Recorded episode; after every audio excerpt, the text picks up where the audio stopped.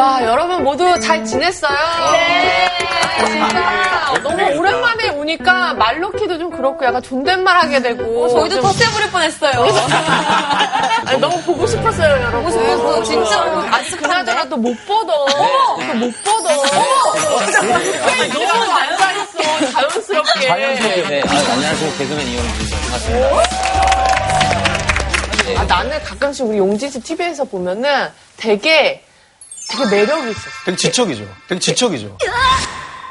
맞아, 혼자 지적이에요. 모르겠고. 제, 제 스스로도 그걸 몰라요. 목소리가 굉장히 꽂히는, 귀에 꽂히는 목소리잖아요. 맞아. 사실. 지영 씨가 되게 관심을 많이 보이더라고, 아까부터. 아니, 아니, 되게 어, 뭐야. 재밌게 보고 있었어요. 누구한테도 재밌게 보고 있다는 이야기 안 했는데. 안 해도 되게 처음에 저도 사실 대기실에서 난리가 났었어요. 어머, 이렇게 가짜 뉴스. 아, 근데 그럼 이 형 진짜인 줄 알아. 예, 그, 아, 진짜, 진짜. 어딜 봐야 되는 그냥, 근데 오늘 진짜 왜 나오신 거예요? 네? 질문을 이런 질문이 다 있어. 뭐 듣기로는 로봇이라는 주제로 오늘 얘기를 한다 그랬는데 제가 타 프로그램 중에 공대에 관련된 프로그램을 한 적이 아, 있어서 전문가는 아니어도 굉장히 관심을 갖고 있던 분야였습니다. 주제에 관한 또 힌트를 또 준비를 하셨다면서요? 주제에 대한 아, 힌트를 주제 좀. 네, 드리자면은 네, 2018년 5월에 인도에서 있었던 일입니다. 좁고 좁은 그 배수구에 빠진 강아지가 있었는데 네. 예, 뭐 사람이 들어갈 수 없는 공간이어가지고 막 발을 동동 구르고 있던 상황이었습니다. 아, 저희 그림처럼. 네. 오. 네, 그런데 그 6시간 뒤에 강아지가 무사히 구조가 됐죠. 과연 어떻게 구조가 된 것일까요? 저기다가 물을 부어서. 강아지가 뜨게 만드는 거야. 옆에까지 다 쳐야 되잖아요. 물이 되게 많이 많이. 같아. 그러니까 이렇게 막고. 그 인형 뽑기처럼 집게를 쓰면 안 돼요. 깨가 근데 서로 쏠릴 수 그래, 있잖아요. 다칠 수도 있지. 정말 박스 같은 걸 막 넣는 거예요. 뭐야? 뭔데? 뭐야? 뭐야? 뭔 소리야? 어? 우와! 네. 어떻게 하지?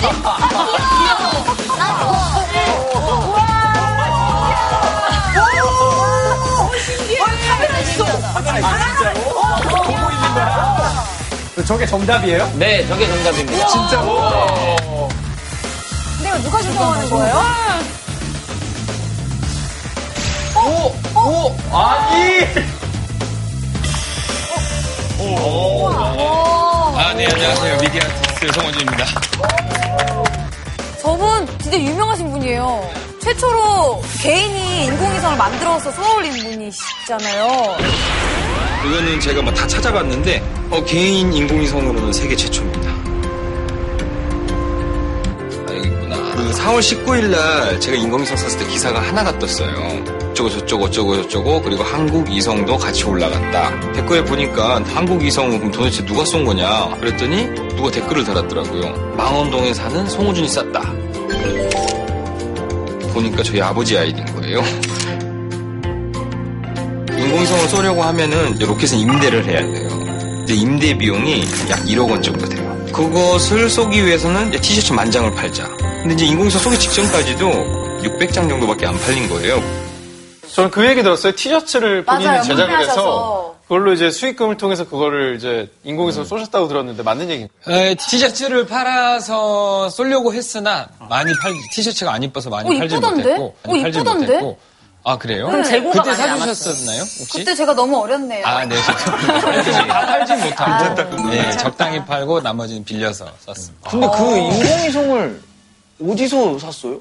인공위성 다 만들어서 직접 만들어서 쏜 거죠. 되게 소형 개인 인공위성을 쏜 거야. 10cm 정도였나? 네, 10cm, 10cm, 10cm 한 1kg 정도 돼요. 뭘 하려고 쏘려고 그런 거예요, 인공? 지금 시대에서는 누구든지 이렇게 하고 싶은 사람이 있으면 인터넷에 정보를 찾아서 쏠 수 있다라는 거를 어떻게 하면 증명해 보일까 하다가 수로에 빠진 강아지도 직접 구하신 건 아니죠? 아니 그거는 인도의 과학자가 아. 네, 구한 걸로. 아, 저건 재현 영상이어가지고 실제 그 사고 현장 더 깊었겠네요. 그쵸, 들어가기 더 힘들었겠고. 실- 실제로는 인도 이제 뉴델리에서 있었던 일인데 네. 이제 6m 수로에 배수구에 이제 강아지가 빠져 있었네요. 네네. 근데 이제 거기에 라즈라는 아. 어떤 젊은이가 드론하고 로봇팔을 이용을 해가지고 근데 저기 로봇팔을 보시면 너무 세게 잡으면 강아지가 다칠 거잖아요. 그쵸, 그쵸. 래서 호흡 센서라든지 각종 센서를 달아가지고 심장박동 센서를 달아서 최대한 천천히 잡아서 구조를 했다고 합니다. 아 근데 이제 과학 기술이 발달하다 보니까 이렇게 재난 사고 같은 데서 충분히 활용할 수 있겠다. 그니까, 그니까. 맞아, 맞아. 너무 좋겠다. 오늘 정말 오. 대한민국이 낳은 최고의 로봇 공학자가 네, 오늘 강의를 해주신다고 합니다. 다 함께 한번 만나볼까요? 선생님. 나와주세요.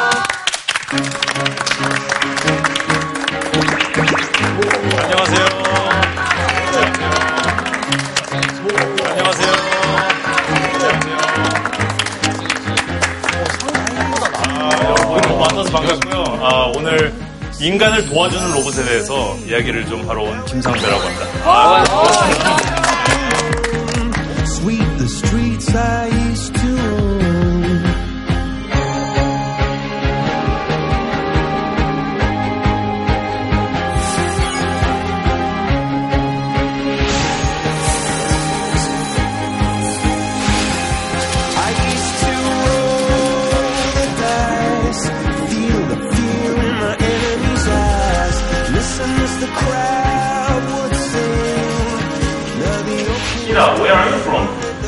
I was born in the snowy plains of MIT.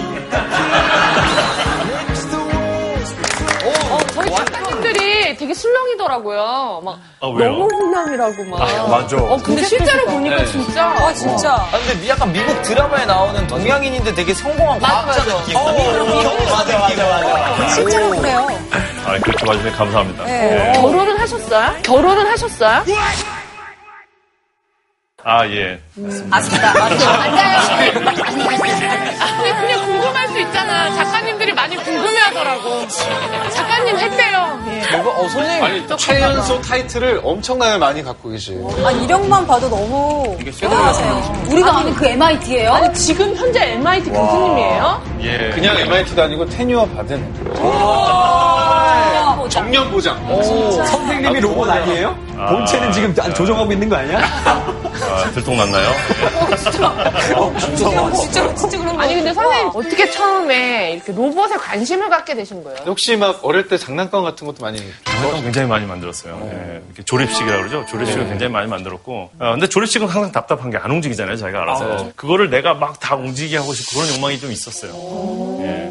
저는 실은 로봇에 특별히 관심이 있었던 건 아니고요. 예. 디자인에 항상 관심이 있었어요. 디자인? 예, 예. TV를 보다가, 이번에 한국에서 TV를 보다가 김경일 교수님이라는 분이 그런 말씀을 하시더라고요. 꿈을 동사로 가져라. 명사로 가지지 말고 나는 선생님이 되고 싶어. 라고 생각하는 것보다 나는 가르치는 게 좋아. 훨씬 더 폭이 넓을 수 있는 거죠. 예. 그런 의미에서 저 같은 경우는 만드는 게 너무 좋았어요. 만들고 디자인하고. 그래서 미국에 가서 제가 좋아하는 기계공학을 공부하다 보니까 어, 세상이 점점 이 전자 쪽으로 많이 바뀌더라고요. 옛날에 그 플로피 디스크라고 혹시 기억나시죠? 알죠. 네, 3.5인치 그 네. 말랑말랑한 거. 근데 그게 없어지더라고요. 아, 이거 기계로 디자인하는 기회가 점점 줄어드는구나. 생각해보니까 로봇은 이런 칩이나 어, 프로그램으로 대체가 안 되잖아요. 실제로 일을 해야 돼. 실제가 있어요. 실제 움직여야 되는 거는 움직이면서 뭐 사람한테 도움을 준다든지 뭐 조금 전에 봤던 뭐 개를 구출한다 이런 거는 프로그램은 안 되잖아요. 그런 쪽으로 관심을 가지다 보니까 그래서 결국 로봇을 하게 된 것 같아요. 선생님, 근데 최근에는 또 재난구조 로봇에 관심 많으시다 들었는데 재난구조 로봇이라고 하면 구체적으로 뭐 다른가요? 다른 로봇과는? 글쎄요, 이제 재난 구조를 진짜 할 수 있는 로봇은 어, 굉장히 어려울 거예요. 굉장히 뭐 많은 기능을 많이 갖춰야 되고 왜냐하면 돌발 상황이 많기 때문에. 제가 재난 구조에 관심을 가지는 이유는 제 철학상 로봇은 사람이 못하는 일을 해야 된다고 생각해요. 맞아 맞아. 사람이 잘하고 있는 거를 억지로 뭐 로봇으로 대체할 필요 없이 사람을 보내기 싫은 부분, 위험하고 어, 굉장히 지저분하고 궁극적으로 어, 화재 진압할 때 어, 건물에 화재가 났을 때 로봇을 보낼 수 있는 로봇을 만드는 게 궁극적인 목표. 굉장히 어렵기는 하지만 예를 들면 화재 현장에서 어, 한번 이 훑어는 보고 싶다. 사람이 있는지 없는지. 왜냐면 어디 있는지 알면은 또 이렇게 안전하게 할 수가 있으니까. 그럴 때 로봇이 있으면 고민할 필요가 없는 거죠. 이제. 효율적으로. 아니 근데 제가 정재승 교수님 나왔을 때도 로봇 얘기 진짜 한, 한 적이 있는데 예. 그때는 약간 로봇의 이미지가 안 좋았어요. 또 로봇이 사람의 일자리를 너무 뺏는 거 아닌가 약간 이런 부정적인 이미지가 있었는데 와 로봇 인간한테 진짜 이런 부분에서는 되게. 도움이 된다라는 생각이 들어요. 그래서 제가 오늘 나온 이유가 공상과학 영화나 뭐 소설 보면은 뭐 바운더리가 없어요. 뭐, 뭐, 뭐 뭐든 로봇이라 할 수 있는데 그걸 조금 더 실질적으로 이런 것들이 실은 네. 로봇입니다. 로봇의 본질을 먼저 어, 파악하고요. 이제 그 다음에 앞으로의 로봇을 얘기를 하려면은 로봇이 어떤 걸 할 수 있고 어떤 건 못하고 그게 굉장히 어, 잘안 알려져 있어요, 실은. 맞아, 로봇이 못하는 게 있을 줄 몰랐는데. 아, 예. 오늘 얘기, 제 얘기를 들으시고 나면서는 조금 더 어, 이해가 잘 되실 거예요. 그 얘기를 굉장히 좀 많이 하고, 그 다음에 미래에 이제 어떤 로봇들이 정말로 이제 막, 어, 30년 후, 40년 이런 게 아니라 이제 진짜 뭐 5년 후, 10년 후에 어떤 industry나 어떤 상황에서 로봇이 정말 쓸 수 있겠구나. 음. 아, 그래서 어떻게 사람을 돕겠구나. 아, 하는 얘기를 이제 하려고 나왔습니다. 어, 그걸 내용이 될 것. 같아요. 예. 그, 그리고 아까 그 보신 그 드론 그 강아지 구처럼 좀 보셨죠? 오늘 질문 굉장히 잘하시면은 어, 그 드론 드론 줘요? 선생님! 질문 잘 생각해서 하셔야죠. 오늘. 네, 알겠습니다. 아, 근데 진짜 나는 솔직히 오늘 수업에 집중 못할 것 같아. 선생님 너무 멋있으니까. 진짜 너무 것 같아. 진짜로. 선생님 그렇게 이빨 하시게 하지 마세요. 정말 칭찬 로봇이에요. 저 영어로 없지 않은 얘기예요. 로봇이 인간의 직업을 뺏는 거에 대해서 굉장히 민감하고 이런 상황에서 할 수 있는 로봇을 여태까지 개발한 거예요. 왼쪽으로 보면. 이상하죠? 움직여요. 오늘 로봇 강연 시간인데 이거 왜 해야 돼? 진짜 신기하다. 그래서 신기하다. 이제 테이블을 갖고 와서 영어를 우와, 이거 가져와 주셨어요? 그 로봇이 너무 모호해요, 이 단어가. 왜냐면 사람마다 이해하는 게 다르고, 뭐, 그래서 한번 생각해보세요. 로봇을 하면 떠오르는 것은? 솔직히 네. 이제 로봇 하면은 교수님이 떠올릴 이름이 어떻게 된다고요? 김상배요. 그런 거 알아요? 그냥 떠오르는 거 그냥. 공장에 자동화 기기들 팔 막 이렇게 움직이고 산업용 컨베이어 로봇? 네. 일본에 가면 주문받는 로봇이 제일 먼저 떠올랐던 것 같아요. 예, 주문 로봇 있죠. 호텔에도 어, 네, 네. 있죠. 예. 저는 가전제품. 가전제품. 결국 로봇은 전기로 이루어지기 그렇죠. 예, 예. 때문에. 터미네이터. 터미네이터. 지구평화. 지구평화. 로봇이라고 하는 게 문화적인 거예요, 실은요. 그게 뭐 어디 누가 정의한 것도 아니고 내가 살면서 뭐를 읽었고 뭐를 봤냐에 따라 어떻게 보면 만들어지는 게 예를 들면은 진공 청소기 아시죠? 룸바. 룸바가 나오기 전까지는 미국 사람들한테 로봇 던지면 터미네이터가 떠올랐어요. 그게 문화를 보시면은 오래된 소설, 옛날 책이나 이런 것들이 항상 다루는 내용이 로봇이 꼭 그 사람을 지배하거나 사람한테 해를 끼치는 전쟁을 벌이고. 어, 예, 전쟁을 일으키고 그래가지고 사람이 되게 두려운 존재로 항상 표현이 되어 왔고 그런 식으로 되어 왔으니까 이제 터미네이터가 나왔겠죠. 근데 실은 일본만 보셔도 아톰. 아톰, 그 다음에 뭐 건담. 다 지구의 평화를 지키는 영웅이에요. 그런 식으로 문화가 로봇에 대한 이미지를 이제 정착시키는 거죠. 그럼 로봇 공학에서 정의하는 진짜 로봇은 어떤 개념인 건가요? 그게 딱 정확하게 잘- 정의가 잘 안 돼 있어요. 근데 한 가지 가이드를 드리자면은 sense, think, act란 말을 해요. 그러니까 뭔가를 감지를 해야 되고 뭔가를 계산하든지 뭐, 뭐 뭔가 프로세스를 해야 돼요. 뭐 그다음에 이제 act, 뭔가를 해야 돼요. 그 세 가지가 다 이루어지면은 이제 로봇이라고 하고 어, 좀 boundary를 어느 정도 지을 수 있는 것 같아요. 그렇게 보면 컴퓨터도 그냥 어떻게 맞아요. 보면 요즘 컴퓨터도 로봇이라고 그렇죠. 네. 그렇죠. AI 스피커는요?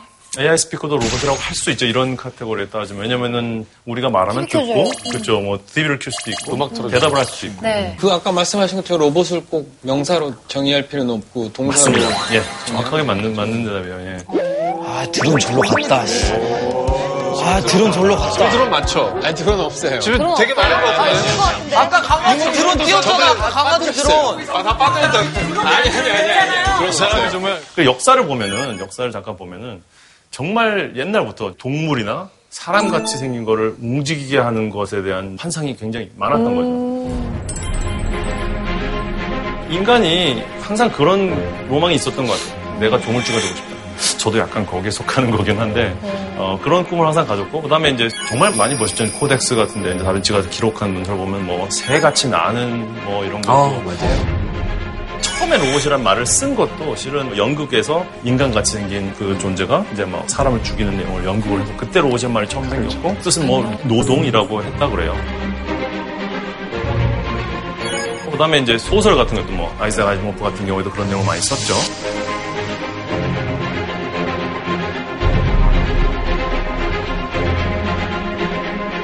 이것은 어, 세계 최초의 이제 산업용 로봇. 어, 유니메이트라고 1961년 미국에서 개발을 했는데 저 정도 잘한다, 잘한다.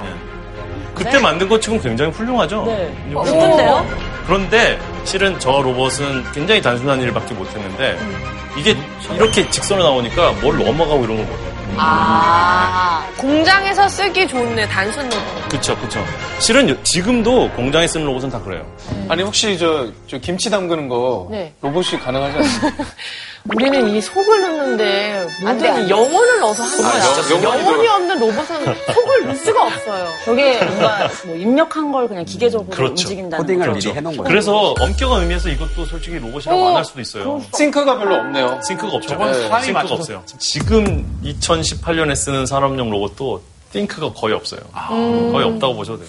그래서 엄격하게 따지면 그것도 로봇이 아니에요. 그렇게 따지면. 그렇네. 네. 보셨듯이 40년, 50년 동안 어, 이제 산업용 로봇 지금 중심적으로 이제 발달이 되었는데 최근에야 이제 뭐 익숙한 2002년 애들이다. 요때부터 이제 서비스 로봇이 이제, 어, 이제 시작됐죠. 이제 룸바 이제 그 로드니 브룩스라고 저랑 굉장히 친하신 분인데 MIT 교수를 하시다가 아이로봇을 창시하고 이제 룸바를 만들어서 미국인의 로봇에 대한 컨셉을 바꾸신 어, 그런 분이죠. 그래가지고 굉장히 큰 파란을 일으켰고 페퍼라고 소프트뱅크가 프랑스 회사 알데베라는 프랑스 회사가 만든 나오라는 교육용 로봇이 있어요. 그걸 만드는 회사를 사가지고 이제 아 서비스 로봇을 하자 가지고 가게마다 세우고 뭐 지금 2020년 어, 올림픽인가요? 일본에서 하죠. 네. 네, 동경을. 그때 이제 외국인들이 왔을 때 통역을 시키자라는 어떤 그런 계획을 하고 있는데 얼마나 잘할지 모르겠는데 번역 안내에 가서 보신 적 있어요? 진짜 공항에 저런 게 돌아다녀요, 지금? 예. 오. 목적지를 얘기하면 거기까지 이제 자기가 먼저 앞으로 그쵸. 따라가게. 그거 뉴스에 엄청 많이 나왔어요. 너무 귀엽다. 생긴 것도 되게 귀엽게 생겼어. 어, 뭐야. 이제 안내를 시작할게요. 저를 따라오시면 됩니다. 샤워의 경과 멀어지면 안내가 종료됩니다. 그러니까 이런 서비스 로봇들은 막 복잡한 일을 하는 것도 아니고 다 사소한 일들 하면서 조금씩 늘어나고 있고요. 지금은 숫자가 좀 부족한데 잘 되면 이제 나중에 좀 늘긴 하겠죠. 알파고다. 이제 저런 것도 로봇이라고 그러죠. 이제 뭐 팔다리도 없고 아무것도 없고 이건 지능만 어떻게 보면 지능만 있다고 봐도 되는데 실은 좀 아셔야 될 것 중에 하나가 어, 컴퓨터를 천 대 이상 돌렸다고 그래요. 그 정도 알파고가요? 1000대 가까이. 예. 그래서 그 그건 몰랐네. 파워를 생각해 보시면은 거의 메가와트 정도. 사람은 도시락 하나 주면 여기 버티고. 근데 실은 이세돌이 생각하는 방식과 저 컴퓨터가 바둑을 해서 결정을 내는 방식이 완전히 달라요. 바둑은 컴퓨터가 하기 굉장히 쉬운, 목적이 굉장히 클리어하고, 목적이 정량화가 돼요. 정량화돼 숫자로 표현이 된다는 거예요. 그 얘기 있더라고요. 바둑판이 저 크기에서 저 두 배 정도만 딱 컸으면 절대 못 이긴다 그러더라고요. 네. 예를 들어서 지금 알파고가 있죠. 그런데 갑자기 다음 날 그 바둑판을 한 칸씩 늘려요. 네. 그다음에 이세돌이랑 붙으면 이세돌 무조건 이겨 요. 데이터가 없습니다. 음, 음. 이세돌은 그런 식으로 생각을 안 하죠. 이세돌은 이해를 하고 하잖아요. 그래서 한 판 한 칸 늘어난다고 해서 뭐 어느 정도 한다고요. 꽤 잘할 거예요 아마. 알파고는 베이- 근데 데이터가 컴퓨터는 없으니까. 데이터가 없으니까 그냥, 어. 백지가 돼버리는 거예요. 그냥. 그러니까 인공지능이라고 하는 말이 어떻게 보면 좀 과장된 표현이에요. 제가 볼 때는. 이제 보스턴 다이내믹스에서 스판 미니를 어, 저렇게 만들었는데 저렇게 다리 달리는 저 다리 달리는 모습 만들지만 세계에서 최고로 최고이면서 거의 유일 실은 저기랑 우리밖에 저렇게 빨리 돌아다니는 모습을 만든 데가 없어요.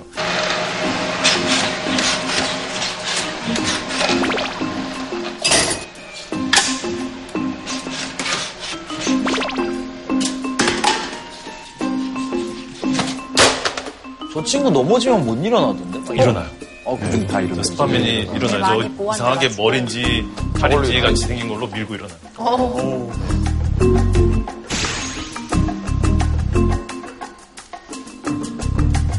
내년에 저거를 뭐 몇백 대 양산을 해본다. 왜냐면 양산하기 굉장히 복잡한 시스템이거든요. 해본다라고 그러고, 어, 저, 저희 지금 현장에서 유저는, 어, 저걸 가지고 뭔가 해보려고 하는 사람. 딱 특정된 건 아직 아닌 거예요. 뭐 비슷한 걸 군사용으로 쓴다는 얘기를 좀 들었어요. 저 로봇이 개발된 과정 자체가 군사지. 군인들이 행군할 때 무거운 장비들을 들고 가는 로봇을 만들자라는 아이디어에서 시작했는데요. 중단했죠, 미국에서. 그게 어 이제 기사에 나기에는 시끄러워서 중단했다 그러는데 제가 그 군인들한테 직접 들은 얘기는 네. 너무 멍청하다. 바위 있는데 옆으로 피해서 가면 되는데 못 가고 막 멈춰 있고 막 이런. 그렇죠. 사람들이 600kg짜리 들어가지고 옆으로 옮긴 다음에 또 짐이 더 늘었네. 그렇죠. 딱 그거예요. 그러니까 아까 베이비시팅 한다. 짐을 덜기 위해서 했는데 짐이 더, 더 생겼다라는 표현을 하더라고요. 아직 그만큼 정교하지 못한 거죠. 그러니까 지능이 떨어지는 거죠. 그러니까 지능이라는 게 지금은 이 센서 같은 걸 써서 뭐 여기는 갈 수 있다, 여기 갈 수 없다 이렇게 가는데 수풀 같은 게 나오면은 이거를 이게 딱딱한지 말랑말랑한지도 모르죠. 뭐 장애물인데 장애물에 걸려가지고 헤맬 때도 있죠. 그게 어 저희도 마찬가지예요. 저희도 막 멋있는 걸 보여주는 건 쉬운데 모든 상황에서 기본적인 예. 거를. 그러니까 상식이 없는 거예요. 쉽게 얘기하면. 아까 AI 저 바둑 또는 그 알파고가 상식이 있을까요? 계산 그거만 잘해요. 상식 있었으면 좀 져줬겠지. 상식 있었으면 좀 져줬겠지. 전, 전 세계에서 보고 있는데 몇판 져줬겠지. 시청률 돌리기 위해서 상식하는 놈이니까 그러니까 무조건 이겨버렸지. 광고 붙고만. 하여튼 저 조금 전에 봤다시피 지난 한 4, 50년 동안 산업 로봇 그걸 로봇이라 부르고 그러다가 트렌드를 보시면은 빨간색이 점점 점점 늘어나죠. 비산업. industrial 로봇도 늘어나긴 하지만 그런 방금 보여준 서비스 로봇이라든지 뭐 그런 게 점점 늘어난다 이거죠.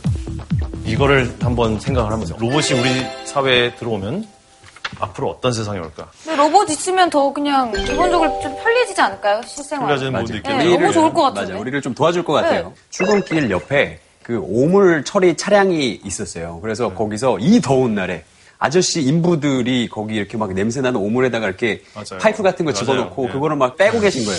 그거를 이제 보면서 그 출근을 하는데 아그 부분은 진짜 확실히 로봇이 좀 많이 필요한 부분이 아닌가. 하지만 많은 사람들이 걱정하는 거는 사실 일자리가 더 줄어들지 않을까라는 것 같아요. 서류로 이렇게 작업을 하다가 컴퓨터가 나오면 우리 일자리 다 뺏긴다 이랬는데 어쨌든 컴퓨터를 공부하는 사람들이 훨씬 더 직업이 많이 생겼잖아요. 그래서 로봇이 나오면은 로봇으로 인해서 창출되는 그 직업이 훨씬 많이 생길 거라고 얘기가 나오더라고요. 하지만 저 같은 문과생은 어떡하죠? 오히려 로봇으로 못할 것 같은데요. 예. 어, 한 가지 이제 얘기를 하자면은 일자리를 뺏긴 거는 제가 볼 때는 거의 이미 많이 이루어졌다고 아, 이미. 뺏긴 만큼 뺏겼어요. 예. 뭐 공장이 생기면서부터 무슨 일자리가 확 줄었죠. 앞으로 생길 게 그렇게 많은지는 잘 모르겠어요. 그리고 제 강의를 들어보시면은 아 로봇이 이런 건 잘하고 이런 건 못하겠구나 하면은 아 어떤 일자리는 없어질 수도 있고 어떤 일자리는 안 없어지거나 좀 생각을 할 수 있을 거예요. 라즈니 브룩스랑 제가 아마존에서 하는 어, 주최하는 한 100명 정도 오는 그 미팅을 제가 지금 3년째 세 번 딱 했는데 3년째 가는데 요번에 라즈니 브룩스랑 어떤 미래학자랑 한 번 붙었어요. 미래학자는 자꾸 그러는 거예요. 아 언젠가는 인간보다 똑똑해지지 않겠냐. 근데 라즈니 브룩스 딱 이렇게 하는 거예요. 아니 지금 점점 발전하니까 언젠가는 달에 닿겠지. 그럼 언덕 뒷동산 언덕을 걸어 올라가면서 아 이렇게 계속 올라가니까 언젠가는 달에 닿겠지라고 생각하는 거랑 똑같다. 굉장히 인상적이었어요. 근데 저는 이제 좀 더 더 하고 싶은 거는 미디어에서 그런 거 많이 보시죠. 아, 우리 지금 인공지능이 두 살? 뭐 내년 뭐, 뭐 5년 후에는 세 살? 뭐 이렇게 표현하는 사람도 있고 언젠가는 사람보다 똑똑하다 이런 얘기 굉장히 많이 하죠. 근데 그 그렇게 생각 자체가 큰 오류인 게 지능이라는 걸 어떻게 한자대로 표현하나요? 그렇잖아요. 계산하는 거는 이미 인간보다 뛰어난 지 벌써 몇십 년 됐어요. 그렇잖아요. 그렇지만 우리가 너무 쉽게 하는 거 하나도 못 하잖아요. 아니면 인간처럼 정말 지식을 습득하거나 이런 걸 할 것이다라고 짐작하는 거 같아요. 그러니까요. 그러니까 그게 실은 우리가 그렇게 어, 진화돼 왔어요. 왜 그러냐면은 mirror 뉴런이라는 게 있어요. mirror 뉴런이라는 게 정확하게 뭐를 표현하는 건 아닌데 인간이 아, 배우는데 굉장히 중요한 어, 그런 어, 기능이에요. 그러니까 어린애가 아빠가 하는 걸 보고 아, 똑같이 따라하고 제가 이렇게 제가 지금 팔을 꽂았잖아요. 이렇게 그러면은 여러분들 머리 어, 뭐 느끼셨죠? 아픈 느낌이 약간. 예, 이렇게 머릿속에 뭐가 나는데 우리가 왜 농구하는 거, 축구하는 거 보면서 열광을 왜 할까요? 내가 뛰지도 않는데. 어, 맞아. 후반전 되면 힘들어, 나도.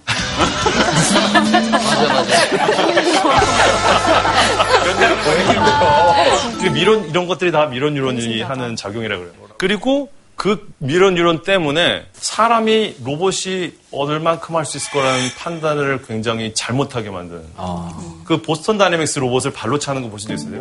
맞아. 그거 보면서 오, 잔인하다 로봇. 탁대라고. 네. 그게 솔직히 기계 덩어리잖아요, 그냥 뭐. 근데 너무 애가 비틀거리는 게 너무 그러니까. 애잔했어. 그게 순간 머릿속에 패턴을 인식하는 부분이 어 저건 잔인해라는 걸 내보내는 거. 이거는 생각하는 게 아니고 이성적인 판단이 아니고 그래서 사람 비슷한 뭔가를 하면 그것 가지고 판단을 확 해버린다는 거예요. 사람 기준으로. 아. 이거는 이성적 파단이 아니에요. 오 이세돌로 이겼어. 야 정말 똑똑해야지 이세돌 이겼구나. 전 진짜 똑똑해라고 판단해버린. 사람이면 사람이 저 정도면 정말 똑똑하 이렇게 판단해버리는 거예요. 그러니까 미론 이론이 모든 것을 의인화해버린다는 거예요. 근데 사실 저는 알파고가 바둑을 잘 뒀다고 해서 알파고가 정말 인간만큼 똑똑한 존재 라고 생각 한 번도 안 했거든요. 근데 생각해봐요. 그건 어차피 알파고가 계산을 해서 사람이 대신 둬뒀잖아. 근데 만약에 정말 사람 같은 로봇이 앉아가지고 알파고처럼 정말 바둑돌을 놨다면 앉아서 똑같이 두는데 아니 부채를 붙이면서 기원처럼 담배도 피우고 담배 피우고. 네, 막 그런 거 자기한테 불리하다고 막판 엎고. 완벽하게 그게 구현된다 그러면 이제부터는 무서워지는 거죠. 그 선생님은 로봇, 예. 보시기에 아무리 아무리 아무리 발전하더라도 인간을 대체할 수 있는 로봇이 나올 수는 절대 없다라는 말씀하시는 거예요? 지금 누가 저한테 대답을 원하면 그렇게 얘기할 것 같아요. 어. 그건 불가능할 것 같아. 예, 지금 아까 다 말씀하신 것처럼 로봇이 친구일까? 친구라고 하면은 우리 같이 똑똑하고 이렇게 생각할 수 있지만 도구라고 생각하는 건 계산하기 시키고 뭐 힘든 거 시키고 그러니까 한번 생각해 볼 수 있는 거죠. 실은 BMW에서 저희 랩에 와가지고 어, 이 입는 옷에 대해서 물어보더라가지고 막, 아, 입는 옷이 어렵긴 한데 어쩌더니 어, 어떤 데 쓰고 싶어하냐 그랬더니 지금 50대 후반 60대 노동자들이 어, 일을 아직도 하고 있는데 이렇게 차 밑에 뭐를 이렇게 붙여야 되는 일이 있나 봐요. 그러니까 차를 이만큼 올린 다음에 이렇게 일을 하는데 목이 아프고 어깨가 아픈데 젊은 친구들은 그게 하루 만에 낫는데 이제 60대 가까워지면서 이게 일을 더 이상 못하면서 그분들을 일을 더 오래 할 수 있게. 이제 그런 쪽으로 독일 같은 경우는 로봇이 인간의 직업을 뺏는 거에 대해서 굉장히 민감하고 어떻게 하면 인간이 조금 더 편하게 일을 해볼까? 조금 맞아. 오래 일할까? 에 집중을 많이 하고 있고 저도 그 개인적으로 그게 맞다고 생각하고 이런 식으로 저 여- 이 젊으신 분들이 이런 고민을 계속 해야 돼요. 어떻게 하면은 사람의 삶을 편하게 하는 로봇을 만들 것인가.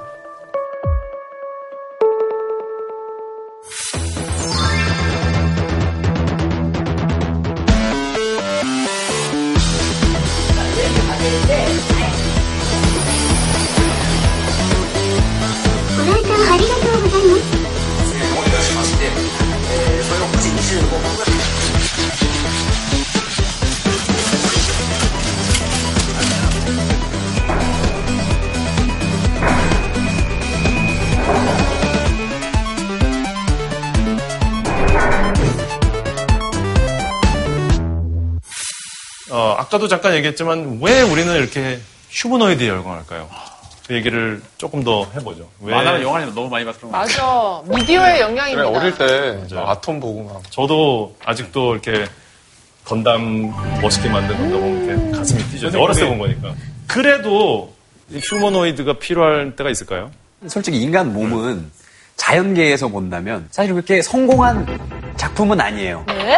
팔 성공할 수 있게 있게 그치, 형 몸은 그러니까 우리는 성공하진 두뇌로 않았지. 아니 아, 왜 우리는 네 두뇌로 기준으로 성공한 생각해? 거지. 우리가 이렇게 팔다리가 뭐 이렇게 제대로 있어가지고 성공한. 동물은 아니잖아. 뭐 동물이랑 비교하자면은 아무래도 이제 우리가 뛰는 것도 느리고 네. 뭐 그렇긴 하죠. 근데 어, 생존 경쟁을 떠나서 우리 사회에서 휴머노이드 일 필요일 이유가 있, 을까요 어떤 사실 이유? 효율적이진 않을 것 같아요. 그냥 귀여우니까 그러는 거 아니에요? 그런 거 친근하잖아요. 저도 뭐 그런 게 이제 저뭐 택배 등 로봇가 보이지만 뭔가 그래도 사람 같은 로봇이 택배를 줬을 때 그래도 뭔가 좀 더 기분이 좋을 것 같긴 하거든요. 그러니까 친근하다. 예. 이게 좋은 포인트죠, 이런 것들이. 예. 그러니까 그런 걸 생각하자면 우리의 미러 뉴런을 위해서라도 음, 어떻게 생겼는지를 좀 잘 생각을 해봐야 되는 거고 그게 인간이 될 때가 있는 것 같아요.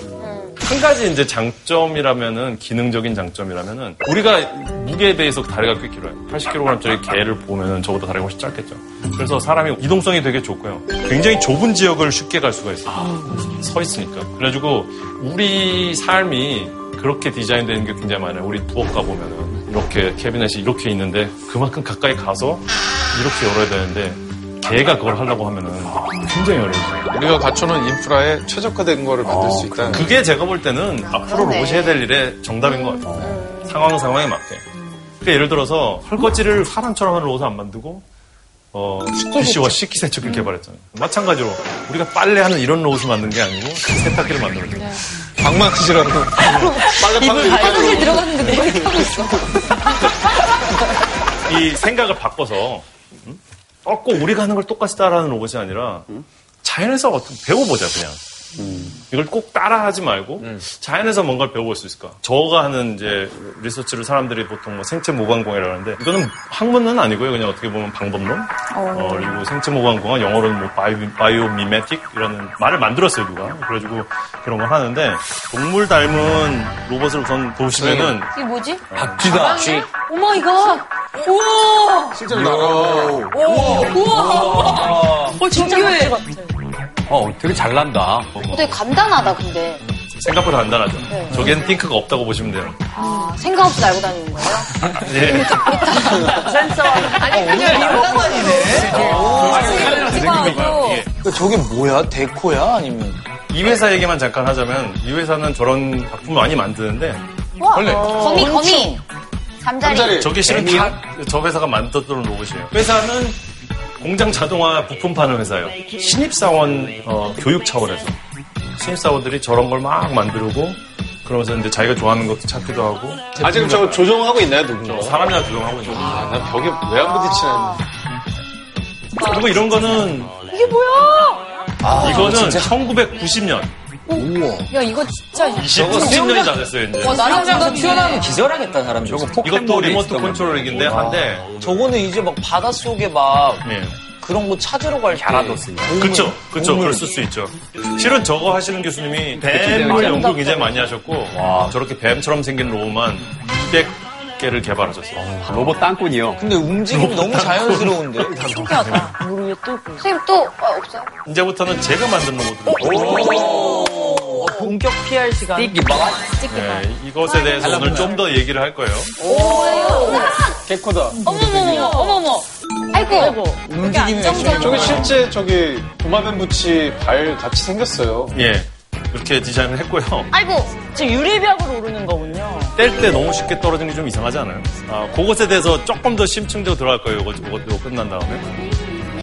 아이스. 이건 뭐예요? 이 로봇은 바퀴벌레를 보고 배운 건데, 바퀴벌레? 오, 오, 진짜 같아. 막 급한 일 있나 봐요, 쟤는. 너무 귀엽다. 차이나인 클래스 로 가자. 진짜 바퀴벌레가 도망가는 것 같다. 저거 그냥 미니카 아닙니까, 미니카? 그 바퀴 달렸다고 착각하는 사람도 있어요. 바퀴가 바퀴가 아니에요. 다리예요. 다리야. 되게 빨리 걷네요. 바퀴벌레를. 베끼는 건 너무 어렵고 바퀴벌레의 기- 다리의 기능을 굉장히 그 단순화시켜서 모터 하나로 달리는 거예요 지금 실은.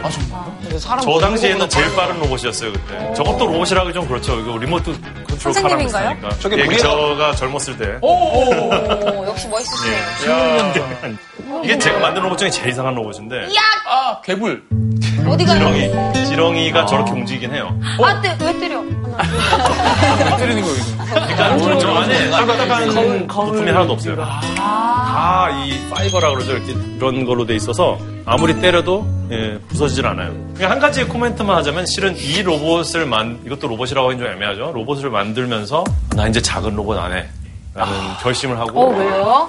저 로봇 같은 경우는 무게가 1g도 안 나가요. 그리고 바람 불면 굴러가요. 아. 그리고 약하고 작고 뭐 하나 센서 하나 달기도 어렵고 그래가지고 저 같은 경우는 이제 조금 더 큰 로봇을 어, 하려고 오, 우와.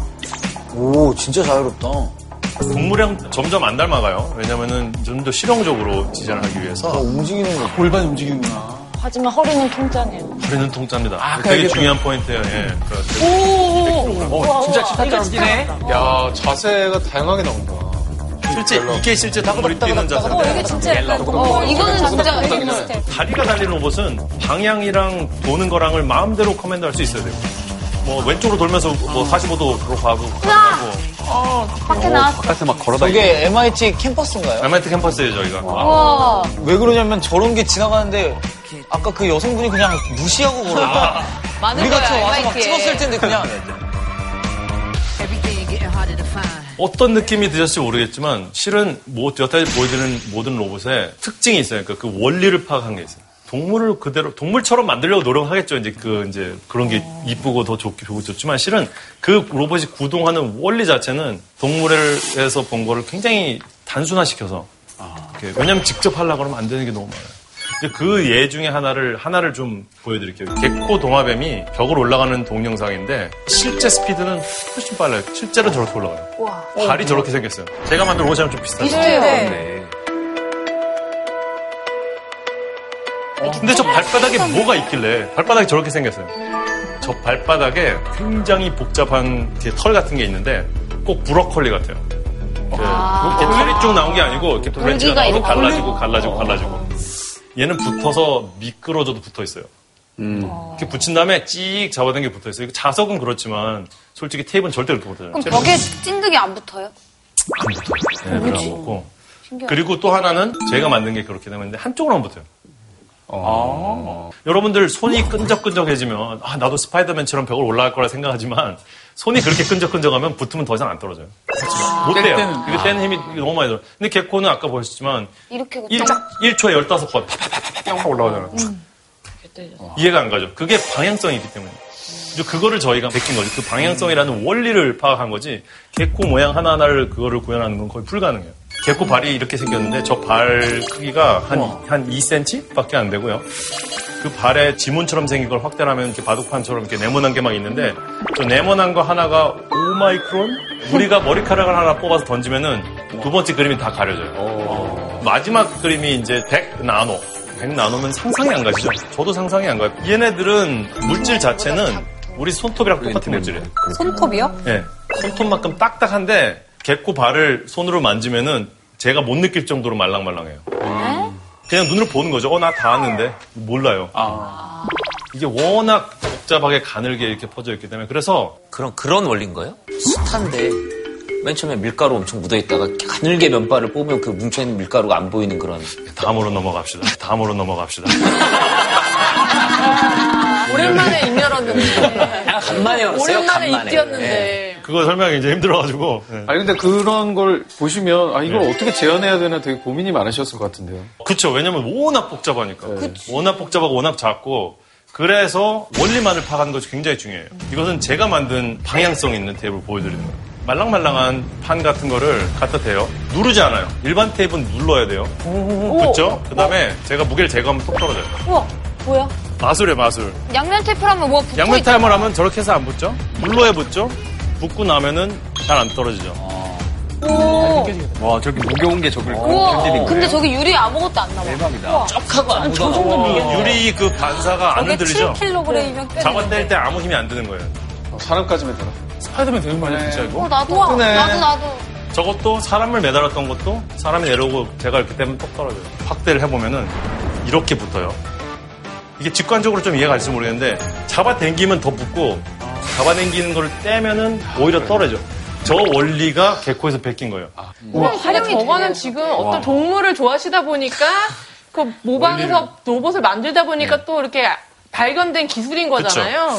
실은 저 프로젝트가 저 국방부에서 어디든 갈 수 있는 로봇을 만들어라라는 목적 하에 생긴 거고요. 벽을 제일 잘 올라가는 동물이 뭐냐? 찾다 보니까 gecko가 된 거고 gecko 과학자들이 야 gecko가 이렇더라라는 걸 이제 주고 제가 어 이거 봐라 이거는 잘하면 이렇게 할 수 있겠다 이렇게 해가지고 되게 재밌- 예. 슈퍼히어로 영화에 이 인트로 장면인 것 같아요. 뭐 이렇게 그런 거 보면은 박사가 저런 걸 연구하다가 갑자기 뭐 자기가 자기가 알게 되고 gecko맨 나중에 gecko맨 스파이더맨이 나올 수 스파이더맨이 같은데요? 나올 수 있어요. 네. Wow. 제가 스탠포드를 졸업하고 나서 이제 제 후배가 저런 장비를 만들었어요. 자 벽을 올라갑니다. 오, 나왔다 gecko맨. 나왔네. 진짜로? 아, 이거는 대박이다. 우와. 이걸 제가 직접 한 건 아니지만 이제 제가 한 거를 해서 파생된 거라서 이제 뿌듯하게 이제 어, 생각하고 있죠. 근데 조심스럽게 하신다. 이게, 이게, 어, 몸을 많이 사리시는데요. 어, 내가 할 걸. 스파이더맨이 가능해요. 근데 아시다시피 굉장히 느리고. 근데 어쨌건 어쨌건 원리를 잘 파악해서 거기다 엔지니어링 그 어, 아이- 아이디어까지 막 더해가지고 벽으로 올라갑니다. 그럼 앞으로도 선생님께서 동물의 특성을 살린 로봇을 계속 개발하실 생각이신 거예요? 계속 노력은 하는데 하면 할수록 어려워요. 굉장히 어려워요. 그래서 지금부터는 자연을 좀 알아야 될 것 같아요. 그러니까 그냥 막상 베끼려 하다 보니까 아, 뭐안 맞는 거 너무 많고 다른 점 너무 많고 그래가지고 지금부터 우리 몸이 어떻게 움직일까 또는 내 몸이 내 맘대로 안 움직여요 라는 부제로 한번 아, 얘기를 해볼게요. 자, 눈 얘기를 좀 해볼게요. 이건 이제 실제로 해볼 수 있는 것들이 좀 있어요. 눈이 굉장히 좋잖아요. 지금 보시면은 굉장히 다 HD 이상으로 보이죠? 네.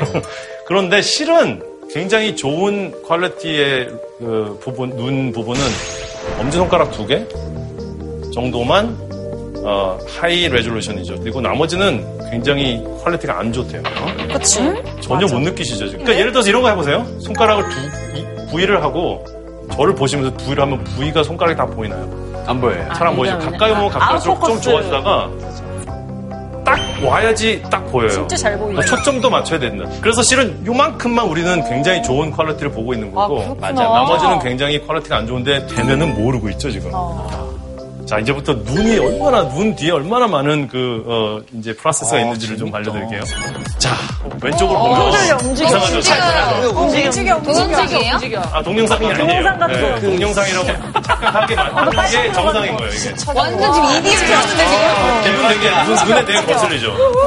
가만히 있어도 빙빙 돌아. 어, 완전 장난 아니야. 실은 이 이유가 여러분 눈이 항상 흔들리고 있어요. 쌀가닥이라고. 항상 동공은 지진 난 거예요? 그렇죠. 동공주진하고 그 제가 눈이 흔들린다 그랬잖아요. 그 흔들리는 게 왜 저런 현상을 일으키는지 오늘 로봇 강연 시간인데 이거 왜 해야 돼?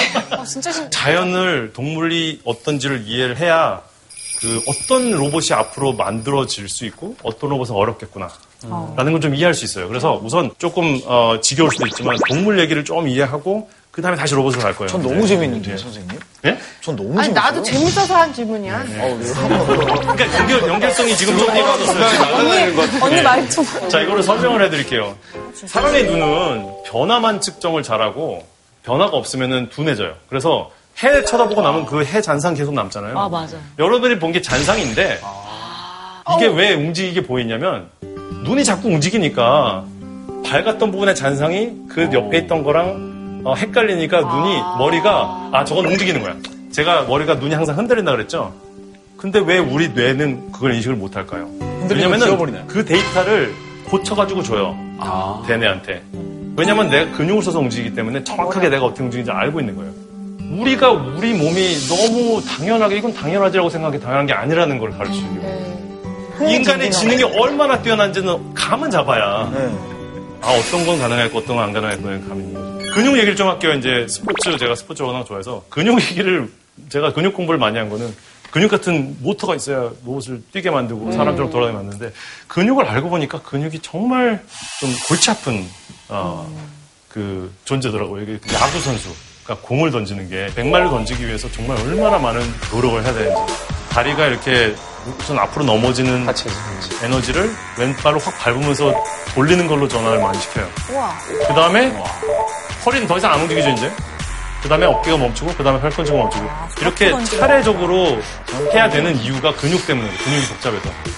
과연 로봇이 저런 인간의 복잡하게 얽혀있는 근육이나 운동성을 재현해낼 수 있느냐. 글쎄요. 정말 어려울 거예요 아마. 네, 그건 정말 어려울 정말 것 어려울 것 같아요. 같은 감이 좀 드시죠 이제. 네. 예. 공을 100마일로 던지기 위- 위해서는 야구 선수가 근육을 700개 써야 되지만 모터는 하나 가지고 된다. 예. 스피드가 마음대로 되니까. 근데 근육은 그렇게 마음대로 안 돼요. 그래서 이거를 만약에 누가 근육 같은 거를 줘도 저는 못 쓸 것 같아요. 너무 복잡하고 너무 까다롭고. 아 근데 정말 놀라운 게 이 뇌라는 게 자 이제 발목 그 다음에 허벅지 허리 이렇게 세세하게 지령을 내리지 않는데도 이거를 완벽하게 동작을 수행해낸다는 게 전 놀라운 거예요. 근데요, 저런 공을 던지는 게 사람마다 굉장히 많이 달라요. 저걸 안 가르쳐도 하는 사람이 있는데 레슨을 굉장히 많이 받은 사람이 대부분이에요. 왜냐하면 자연에서 살아남는데 이 저런 동작은 별로 없고요. 대부분 온몸의 힘을 같이 주는 동작이 훨씬 많아요. 무거운 걸 들 때도 그렇고 어, 뭐를 잡아당길 때도 그렇고 대부분 힘을 같이 주는 동작이 많기 때문에 배우기가 어려워요 이런 게. 신기하다. 어, 그 라켓 스포츠를 잘하려면 손에 대해서 이해를 잘해야 돼요. 왜냐하면 우리가 그렇게 진화되기를 힘주는 쪽으로 진화가 됐기 때문에 자꾸 이걸 꽉 줘요. 맞아요.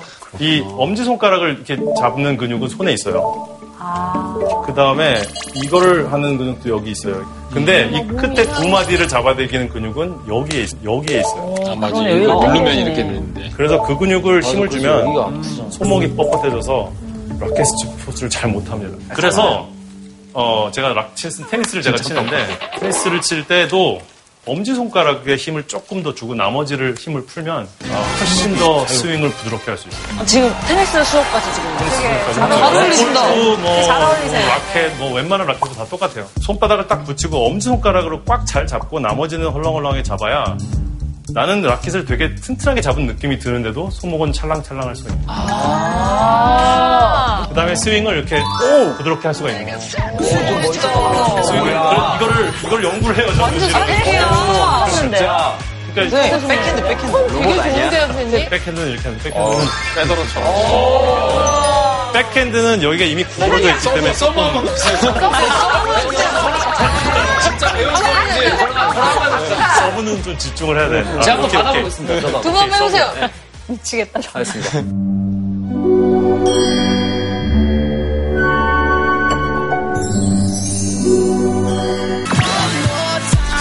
지금 로봇 수업 맞죠, 선생님? 공이 없는데 뭐 하시는 거죠, 지금? 공이 없는데 저한테. 선생님 워낙 만능이시다 보니까 뭐 얘기 나오는 대로 정말 예. 다 아, 이거는 박사시네요. 이거는 전공이랑 연결이 돼서 선생님 같은 로봇 있으면 사고 싶네요. 예, 그 굉장히 굉장히 뭐 여러분들 굉장히 많은 다양한 얘기를 했는데 우리가 우리 마, 몸 마음대로 못 움직이는구나. 한 가지 또 재밌는 얘기를 들어드리면은 아까 식사하실 때 혀가 어떤 일을 했는지 한번 기억을 한번 해보세요. 씹을 때 윗니빨 한 덩어리죠. 앞니 아랫니빨 한 덩어리죠. 이걸로 쪼개는 거 아니에요? 근데 혀가 계속 밀어줬죠. 그렇죠. 혀가 계속 떠주고 다시 밀어주고. 어느 정도 밀어주고 그냥 드셨나요? 옆 사람이랑 떠들면서 어렸을 말하면서 먹었죠. 말하면서 먹잖아요. 혀가 말하면서 떨어지는 음식이 뭔지도 알고 집어넣고 테스트, 맛 테스트. 느끼고 그걸 다 하는데 그거를 여러분들 아무 생각 없이 여태까지 수십 백 번 씹으면서 점심 먹었죠? 와, 혀 이거 기특한데? 계속 비슷한 얘기를 하는 거예요. 다 손해가 하고 있고 근육의 신경이 하고 있는 거지. 절대 로봇이 인간을 따라잡지 못할 것 같은데. 똑같이 하면 절대 안 되고요. 다르게 해야죠. 저는 돌아다니는 로봇을 만들어야 되니까. 그래서 동물도 많이 봤던 거고요. 근데 너무나 어려운 게 계속 해보면 해볼수록 어려운 게 동물은 자연에서 살아남기 위해서 진화된 디자인이고 우리가 원하는 거는 잘 뛰는 놈? 이렇게 해야 되는데 꼭 그 치타의 디자인이 잘 뛰는 것만 하라고 디자인 되는 건 아니잖아요. 자기 체온도 유지해야 되고 음식도 씹어야 되고 소화도 시켜야 되고 뭐 여러 가지. 예, 다른 기능을 해야 되기 때문에 그거를 그냥 베끼는 건 굉장히 위험하죠. 베낄 수 있다 하더라도 안 베껴야 되는 게 더 많아요. 너무나 많이 다르기 때문에 정말 이 원리, 원리를 집중해서 원리를 재구성하는 것이 굉장히 중요합니다. 그래서 자, 여태까지 했던 얘기를 이제 조금 이제 배경 지식으로 자, 이제 앞으로 우리 로봇이 어떤 일을 할 수 있을지에 대한 얘기를 좀 해볼게요. 정말 여태까지 정말 많은 과학자들이나 이제 어, 사업가들이 이제 정보 서비스에 집중을 많이 했죠. 이제 정보를 어떻게 하면 최대한 빨리 보낼 것인가. 근데 제가 볼 때이일 분야는 굉장히 빨리 허가가 될 것 같아요. 왜냐하면은 하루에도 앱이 뭐 몇 천 개씩 생기고 나 이제 얼굴 보면 인식돼서 어, 언, 뭐 unlock이 돼. 이게 과연 얼마나 많은 큰 value가 될까요, 우리 삶에. 제가 볼 때는 물리적인 서비스, 제가 얘기하는 그런 쪽이 앞으로도 빨리 진행은 안 되겠지만 중요하지 않을까. 뭐 여태까지 얘기했던 뭐 배달, 노인 돌보는 거, 그다음에 농업용, 농업은 정말 어, 저기 노동이 많이 들죠. 건설 조선 쪽이 노동이 굉장히 많은 거에 비해서 어, 이런 그런 기술이 많이 안 들어왔어요. 게다가 기후의 제약을 또 많이 받더라고요. 요즘에 폭염이 심하니까 건설 현장이 다 어, 그렇죠. 예. 근데 이 정도 더위는 뭐지 해 많이 받으면서 뜨거워지면 모터도 위험하지 않나요? 그렇긴 한데요. 사람에 비하면은 예를 들어서 저의 치타 같은 로봇 같은 경우에는 어깨 밑으로는 그냥 쇳덩어리거든요. 뭐 300도 정도 뭐 문제 없고요. 자, 근데 아, 이런 걸 하기 위해서 움직여야 되는 게 굉장히 많고요. 그다음에 움직이기 위해서 이게 굉장히 큰 힘을 가하는 일이고 굉장히 빠른 일이에요. 그래서 우리 애가 지금 현재 쓰고 있는 로봇, 현재 우리가 서비스를 하고 있는 그 노동을 하고 있는 로봇들을 한번 보면은 실은 좀 달라요. 공장용 로봇 무거운 걸 굉장히 쉽게 들죠. 왜냐면 크니까 굉장히 정확해요. 굉장히 정확하고 항상 똑같이 하고 지치도 않고 그런데 로봇들이 굉장히 딱딱해요. 아직도 이런 건 사람이 해야 돼요. 아, 바느질. 이 로봇 자체가 너무 딱딱해서 충격 흡수가 안 돼요. 그래서 이제 이런 재난 현장 이렇게 막 한 번도 안 가본 데를 가는 건 그거 불가능하죠. 위치만 가지고. 그래서 달파에서 미국의 그 어, 고등국 방송에서 이제 아 이 로봇을 써서 재난 구조 로봇을 만들어 보자 대회를 열었어요. 좀 어, 돈도 굉장히 많이 들어서 열었는데 자 그것에 재밌는 부분만 보여드릴게요. 나머지는 다안 아, 움직이죠. 스스로를 구해야 될 것 같은데. 근데 구하러 가서 본인이 재난을 당하네. 어, 취했다. 많이 자셨네. 야, 저런 거 보면 볼수록 진짜. 어, 뭐야, 이거 갑자기 왜. 춤이야? 굉장히 딱딱하죠. 그게 엔지니어들은 훌륭한 엔지니어들이고 프로그램도 좋은데 하드웨어가 로봇 디자인 자체가 잘못된 거였죠. 균형 하나 잡는 것도 저렇게 힘들다는 걸 보여주는 거죠. 그렇죠. 그리고 딱딱하면 안 된다는 거예요. 이게 왜 이렇게 됐냐면은 공장에서 쓰려고 로봇을 여태까지 개발했어요. 인제서야 서비스를 하려고 나오다 보니까 어 있는 장비를 쓰자. 뭐 뭐가 잘못됐어라고 생각을 했는데 알고 보니까 원하는 조건이 너무 다른 거예요. 왜냐하면 공장의 로봇들은 모든 정보가 이미 있어요.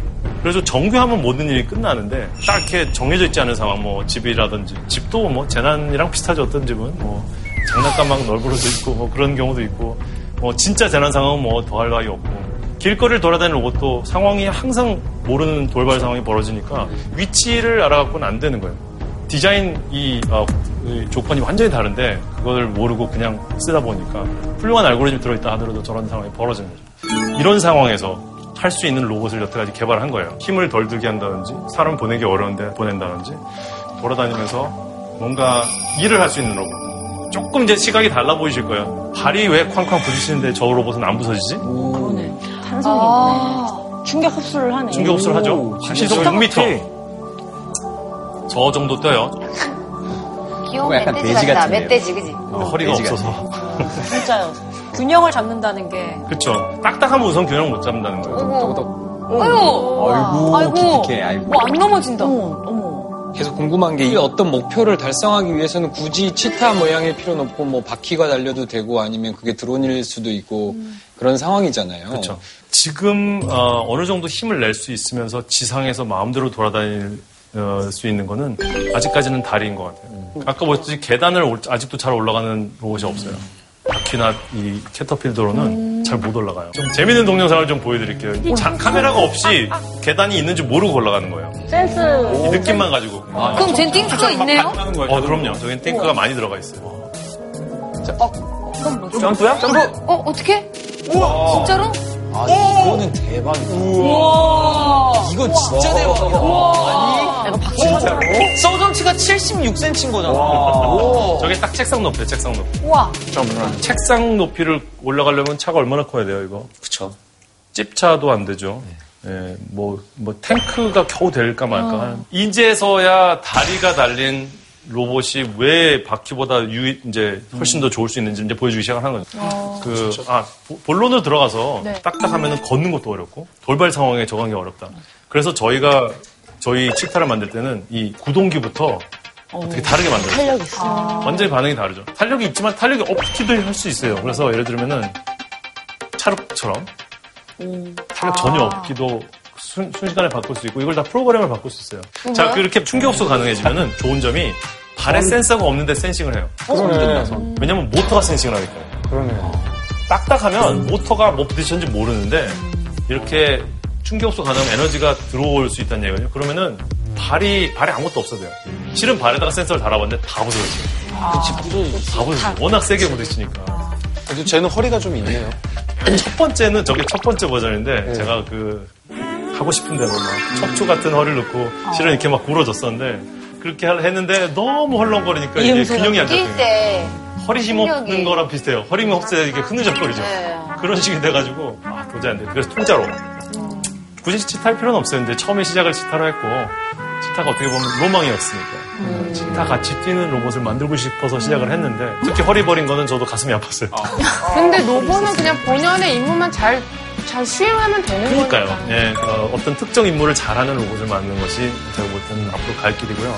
그렇게 궁금한 게, 아, 박사님이 이제 하시는 방식이 앞에 있는 어떤 지형을 미리 센서로 감지해서 그걸 예측해서 움직이는 방식인 건지 아니면 그때그때 발을 내딛었을 때 어떤 그 상태에 따라 그 균형을 계속해서 잡는 방식인 건지. 지금은 카메라 없이 예측 안 하고 그냥 발에 느끼는 대로 하고 있고 여태까지 보신 거는 아, 이제 아까 점프하는 거 보셨듯이 카메라가 이제 조금 더 어, 저 알고리즘이 개발이 되면은 예측도 하기 시작할 겁니다. 왜냐면은 여기서 만약에 이- 여기서 바깥으로 나가려면은 어 저기 벽이 있고 저기 공간이 있네를 알아야 되잖아요.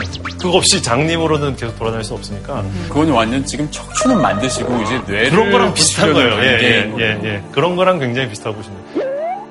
선생님, 저 지금 불현듯 되게 좋은 생각이 났는데 약간 네. 못된 생각이에요. 네, 왜요? 얘기해도 되나요?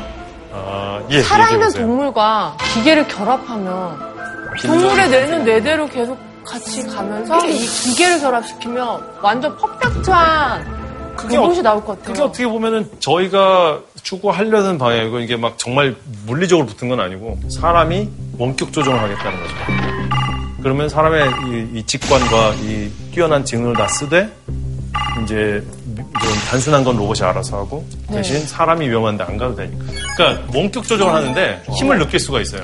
어머 어머. 실제 제가 만지는 것만큼 좋지는 않은데 저쪽 팔이 부딪히는 힘을 그 조정하는 사람이 느낄 수 있어요. 그래서 와, 신기하다. 이제 테이블을 갖고 와서 우와, 여러분들 우와, 이걸 가져와 주셨어요? 예. 와, 이게 대박. 애니메- 로봇 애니메이션에 조종을 잘 저렇게 하는 경우가 있잖아요. 그러게. 와, 왜? 어, 여기에 무슨 작업을 한다고 생각하시면 이렇게 부딪히면 제가 이걸 느끼는 거예요. 어, 그리고 이제 이러면 이제 힘을 느낄 수 있죠. 어. 어. 이거를 위치 제어만 가지고는 이런 일을 못하는 위치 제어만 이렇게 부딪히지도 못해요. 왜냐면은 얘는 그래서 이렇게 플렉서블하고 사람처럼 아까 치타 같은 그런 기능과 힘을 전달하는 기능까지 같이 갖춰지고 어, 그거 완전 여기에. 근데 힘 센서가 없어요. 그게 실은 키예요. 자 그래서 나와서 해보세요. 따라가는 것도 재밌죠. 근데 부딪혔을 때 오! 오! 진짜 느껴져. 예, 오, 오. 이거 완전 그 무대에서 안무할 때 같이 춤추는 약간 그런 느낌이에요, 지금. 와, 악수 한 번. 악수 한 번. 아, 맞나? 대박. 동동이야. 이거 용으로. 야, 야, 선생님 공격하는 거. 이게 되네? 근데 나 똑같죠? 신기하네.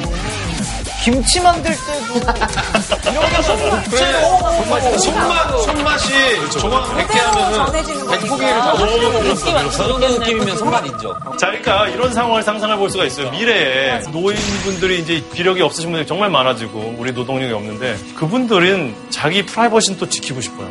그래서 자기가 필요할 때만 아 물 하나 갖다 줘. 그럴 때는 버튼을 딱 눌러요. 우리 그 스튜어디스 부르듯이 딱 버튼 누르면은 컴퓨터 스크린 막 20개씩 갖고 있는 그 어, 하시는 분이 어, 뭐 도와드릴까요? 그러면, 아, 오케이. 그러면 그 로봇에 로그인을 해서 원격 조정을 하는 거예요. 그 로봇에. 이 정도 원격 조정. 예, 간단한 거 하는 거예요. 이제 물 갖다 드리고, 뭐, 뭐, 이거 갖다 드리고, 뭐, 컴퓨터 잠깐 해주고. 되겠다. 이렇게 될 수도 있는 거예요. 이제 앞으로 많은 일이 있어야 되지만.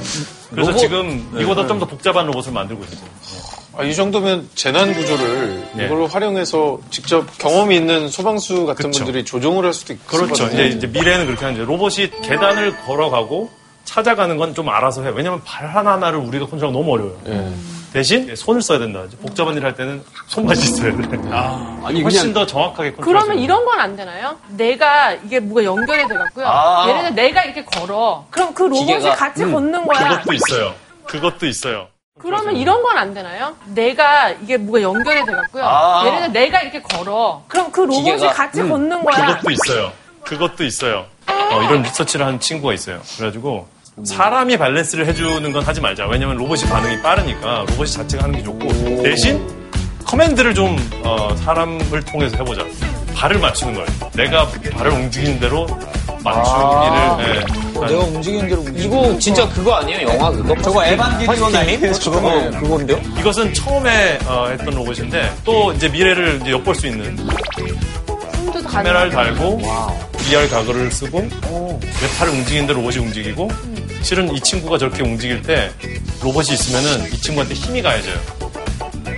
이제 로봇이 보는 걸 다 보고 사람 몸에 힘 전달을 해줘야 돼요 대신. 그래서 이게 지금 피드백이 오는 게 되게 중요한 예. 상황인 거죠. 다른 예, 것들은. 그렇죠. 굉장히 단순한데 이 몸 피드백이 와요 이렇게. 저걸로 뭐 나사를 돌리거나 아니면 뭐 저렇게 벽을 깨거나 그것까지 가능해요. 이렇게 큰 힘을 내는 건 돼요. 이렇게 전선으로 쭉 멀리 있는 로봇을 사람이 컨트롤하고 사람은 대신 안전한 데 있고. 어, 있는 거죠 이제 위험하지 않은 대로. 선생님, 저는 좀 걱정되는 게 네. 뭔가 이렇게 뭐 선한 의도가 있고 뭔가 이렇게 인명 구조에 있어서 너무 좋은 취지인데 이게 약간 전쟁이나 테러 이런 쪽으로 악용되는 경우가 있잖아요. 이런 기술을 만약에 수 선보이면. 예, 네. 그런 로봇을 연구하시는 분들께서는 좀 어느 정도 합의가 된 사항인 건지 아니면 거기에 대한 학계 우려가 좀 있는 건지도 궁금하거든요. 학계 내에서는 실은 우려가 없고요. 워낙 우리들은 이 로봇이 얼마나 어, 발전이 늦은지를 알고 있으니까 그렇긴 한데 외부에서의 우려는 굉장히 많아요. 가장 큰 문제가 오해가 너무 많은 거예요. 이런 로봇이 어떤 식으로 제재가 돼야 되느냐를 알려면 이런 로봇이 앞으로 어떤 일을 할 수 있는지를 정확하게 알아야 그걸 제재를 할 텐데 근데 이거는 그냥 인류로서 좀 질문을 해봐야 될 정말 좋은 질문이긴 해요. 누군가가 화약을 발, 발명했어요. 총이 쓸지 모르고 화약을 발명한 거죠. 총을 발명한 사람이 어, 욕을 먹어야 될까요? 아니면 총으로 그 사람을 죽인 사람이 욕을 먹어야 될까요? 뭐 이런 이런 딜레마가 있-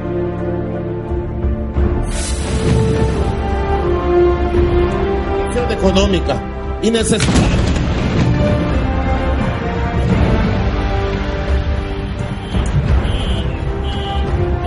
Y necesitamos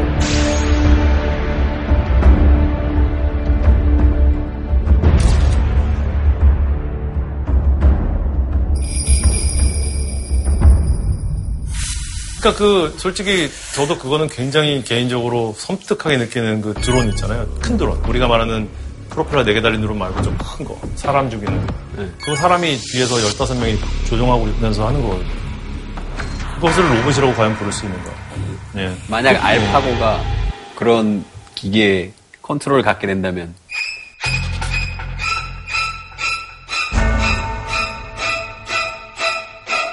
바둑을 엄청 잘 두는 바둑을 엄청 잘 두는 거 아니에요? 그 드론 갖고 공중에서 함부로 받는 거 아니야?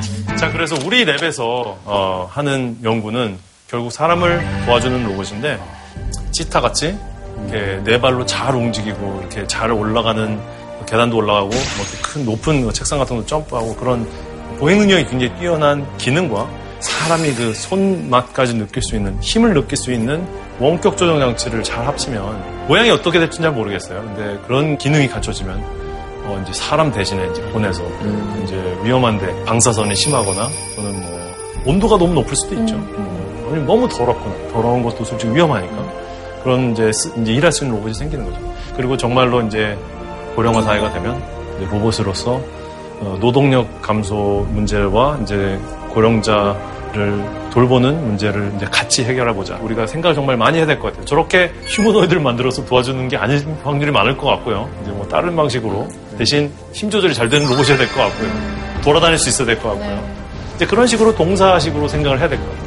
아, 우리는 로봇을 되게 두려워하기도 하고 로봇이 우리의 잡을 뺏을 것 같기도 하고 아, 정말 두려운 부분도 많고 오해하는 부분도 굉장히 많지만 궁극적으로는 로봇은 사람을 더 사람답게 하기 위해서 우리가 나이 들어서도 계속 일을 하고 보람을 얻을 수 있도록 도와주는 이런 많은 부분에 있어서 로봇 연구자들은 이렇게 사람을 그 중심으로 생각해야 된다고 생각합니다. 자, 이것으로 오늘의 강의를 마치겠습니다.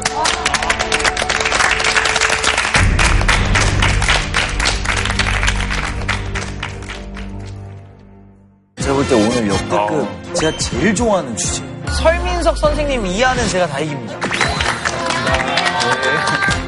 독립운동가 하면 뭐 생각나는 사람 있으세요? 조선 안창호 아. 선생님이 제일. 저는 유관순 열사. 어, 김원봉. 이 암살지구에서 공부 안 했다 그러더니 진짜 바보네. 아, 빈빈만 하겠습니다. 잊혀진 영웅, 붉은 피로 독립의 길을 크게 쓰자. 그 당시 신문에는 전율할 무파, 폭탄 탁 던지고 저격, 암살. 그럼에도 불구하고 우리한테 낯설게 느껴지는 건지. 참 게 안타까운 거죠. 국민님도 아셨겠네요? 저요? 알았으면 벌써 얘기했어요. 또 안중근과 같은 사람들이 너무나 많은 거예요. 그분 한분한 분들을 우리 역사 속에 복원시켜 드리고 기억했으면 하는 생각이 듭니다.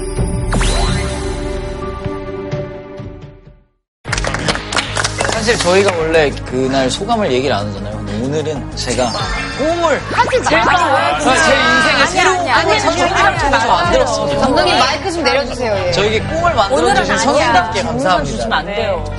저 오늘 특별히 이제 저희가 또 질문상을 항상 주는 선생님 한번 오른손 이렇게 들어봐 주실 수 있나요 혹시? 오른손이? 예. 오, 뭐야? 같이. 오, 뭐야? 오, 뭐야? 진짜 놀이기구 보이는데, 타고. 이거. 굉장히 어려운데요. 그 질문의 질을 아, 좀 아, 생각해서 이용진 씨한테 어? 이용진 씨한테 어, 드리기로 하겠습니다.